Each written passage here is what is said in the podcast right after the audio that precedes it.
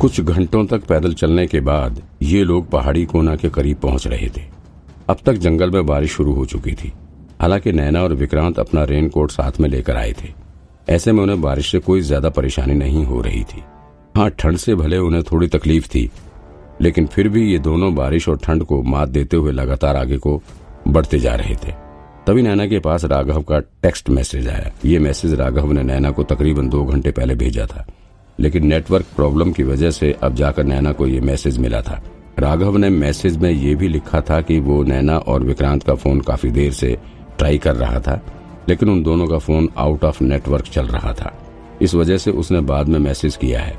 राघव ने नैना को ये बताने के लिए मैसेज किया था कि उसने सी आई के ऑफ़िस से जंगल की तरफ़ गए हेलीकॉप्टर के बारे में पता लगा लिया है।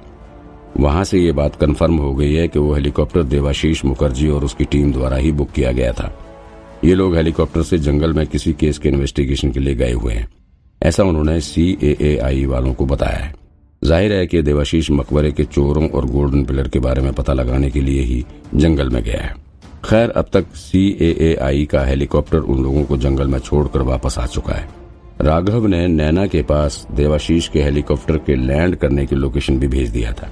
नैना ने लोकेशन चेक किया तो पता लगा कि देवाशीष भी पहाड़ी कोना के पास में ही कहीं कहीं पर उतरा है। बस अंतर इतना है कि नैना और विक्रांत पहाड़ी कोना में पश्चिम की दिशा से प्रवेश कर रहे थे, जबकि देवाशीष अपनी टीम के साथ जस्ट अपोजिट डायरेक्शन यानी कि पूर्व दिशा से प्रवेश कर रहा था।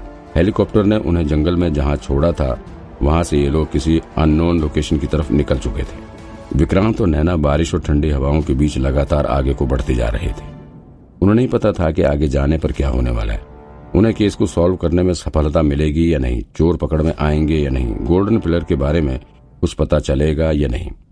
कुछ नहीं पता था, लेकिन फिर भी ये दोनों जंगल के बीच पहाड़ी को पार करते, आगे को बढ़ रहे जा रहे थे। इस बीच विक्रांत को सबसे ज़्यादा चिंता तो अदृश्य शक्ति के दिए हुए कोडवर्ड आकाश के परिणाम की सता रही थी।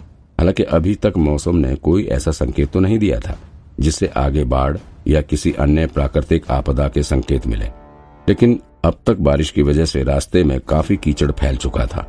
बारिश की वजह से रास्ते में हल्का दलदल सा बनने लगा था और वहाँ पर पैर रखने में काफ़ी दिक्कत हो रही थी। बार बार पैर दलदल में फंसता जा रहा था। किसी तरह से ये लोग दलदल को पार करते हुए आखिर में पहाड़ी कोना के पास पहुँच गए थे। ये पहाड़ी कोना वही जगह थी जहाँ पर मिस्टर अय्यर अपने साथियों के साथ रिसर्च करने के लिए आए हुए थे। देखने में ये किसी बेहद पुराने किले जैसा लग रहा था। पत्थर की काफ़ी ऊँची दीवार बनी हुई थी, लेकिन इस पुराने खंडर में कहीं भी छत नहीं थी। लंबी दीवार के बीच बीच में पत्थर का ही गेट बना हुआ था, लेकिन उस पर काफ़ी सारे पेड़ पौधे उगे हुए थे। ऐसा लग रहा था कि यहाँ पर सालों से कोई आया गया नहीं है। विक्रांत और नैना इस दीवार के भीतर दक्षिण दिशा की तरफ़ से घुसे थे। नैना अंदर घुसने के बाद ठीक उसी लोकेशन पर पहुँची जहाँ पर मिस्टर अय्यर अपने साथियों के साथ बाढ़ के पानी में फंसे हुए थे। हालाँकि उन लोगों ने अपने पेपर में बिल्कुल एग्जैक्ट लोकेशन तो नहीं बताया था, लेकिन फिर भी पूरी उम्मीद थी कि नैना और विक्रांत उस लोकेशन के आसपास पहुँच चुके थे। यहाँ पहुंचकर विक्रांत और नैना को वो स्थान ढूंढना था, जहाँ पर मिस्टर अय्यर अपने साथियों के साथ नदी के बाढ़ से बचने के लिए रुके थे। क्योंकि तो पूरी उम्मीद थी कि उसी जगह पर गोल्डन पिलर से रिलेटेड कोई क्लू मिल सकता है। ये भी हो सकता है कि मकबरे में चोरी को अंजाम देने वाले चोर भी उसी जगह पर छुप कर बैठे हों। क्योंकि नदी के बाढ़ से बचने के लिए वही जगह सबसे सेफ़ है। वैसे भी पहाड़ी कोना की बनावट इस तरह की है कि नदी में बाढ़ आने पर यह पूरा इलाका पानी में डूब जाता होगा। खैर, विक्रांत और नैना काफ़ी देर तक यहाँ पर खोजबीन करते रहे, लेकिन उन्हें कहीं से कोई भी क्लू नहीं मिला। ये जगह काफ़ी अजीब सी थी। इंसान क्या यहाँ पर तो जानवरों के भी आने जाने का कोई सबूत नहीं मिल रहा था। शाम के पाँच बजे तक ये दोनों खोजबीन करते रहे, लेकिन कुछ हाथ नहीं लगा। शाम होने पर फिर से दोनों टेंट लगाने का इंतज़ाम करने लगे। पहले तो उन्होंने टेंट लगाने के लिए एक सेफ़ प्लेस ढूंढा और फिर वहाँ पर टेंट लगाना शुरू कर दिया। आज की रात नैना ने विक्रांत के साथ ज़्यादा ज्यादती नहीं की। उसे टेंट के भीतर आने की परमिशन दे दी थी, लेकिन नैना को बड़ा ताज्जुब तब हुआ जब विक्रांत टेंट के भीतर जाने के बजाय बाहर ही अपने स्लीपिंग बैग में जाकर पड़ गया। वो नैना के टेंट के बाहर ही स्लीपिंग बैग में पड़ा रहा। नैना, तुम आराम से सो जाओ। मैं यहाँ बाहर ही रहूँगा। कोई दिक्कत नहीं है। विक्रांत ने खुद को स्लीपिंग बैग में फिक्स करते हुए कहा। नैना को समझ नहीं आ रहा था कि आखिर विक्रांत इतना शरीफ कब से हो गया। कल तो ये भीतर आने के लिए मरा जा रहा था। और आज नैना ने भी विक्रांत की शराफत का सम्मान किया और बिना कुछ कहे ही वो टेंट के भीतर ही सो गई। बाहर अभी भी बारिश हो रही थी। विक्रांत किसी तरह से खुद को बारिश से सुरक्षित करते हुए पड़ा हुआ था। वो काफ़ी थका हुआ था, लेकिन फिर भी उसे नींद नहीं आ रही थी। उसे अभी भी किसी अनहोनी के होने का डर सता रहा था, और इसी डर के मारे वो अपनी आँखें खोलकर लेटा हुआ था। लेकिन यहाँ जंगल में घनघोर सन्नाटा छाया हुआ था। यहाँ तक कि जानवरों के बोलने की भी आवाज़ नहीं आ रही थी। बस बारिश की बूंदों के पत्तों पर पड़ने की आवाज़ विक्रांत के कानों में सुनाई दे रही थी। आधी रात हो चुकी थी, और जंगल में सर्दी ने भी अपना रंग दिखाना शुरू कर दिया था। विक्रांत अभी भी अपनी आँखें खोलकर लेटा हुआ था, कुछ ठंड की वजह से और कुछ अनहोनी की आशंका की वजह से। उसे नींद नहीं आ रही थी। इसी बीच वो अपने अदृश्य शक्ति के बारे में भी सोचने लगा। अब तक आधी रात हो चुकी थी। आज के दिन का टास्क खत्म भी हो गया था। लेकिन ना तो केस में कुछ प्रोग्रेस देखने को मिला और ना ही आकाश कोडवर्ड का कुछ मतलब समझ में आया। कहीं ऐसा तो नहीं कि आकाश कोडवर्ड का मतलब कुछ नहीं है।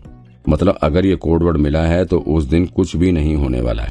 लेकिन भले ही अभी तक आज के टास्क में कुछ नहीं हुआ था, लेकिन फिर भी विक्रांत को पूरी उम्मीद थी कि कुछ न कुछ ज़रूर होगा और अचानक ही होगा।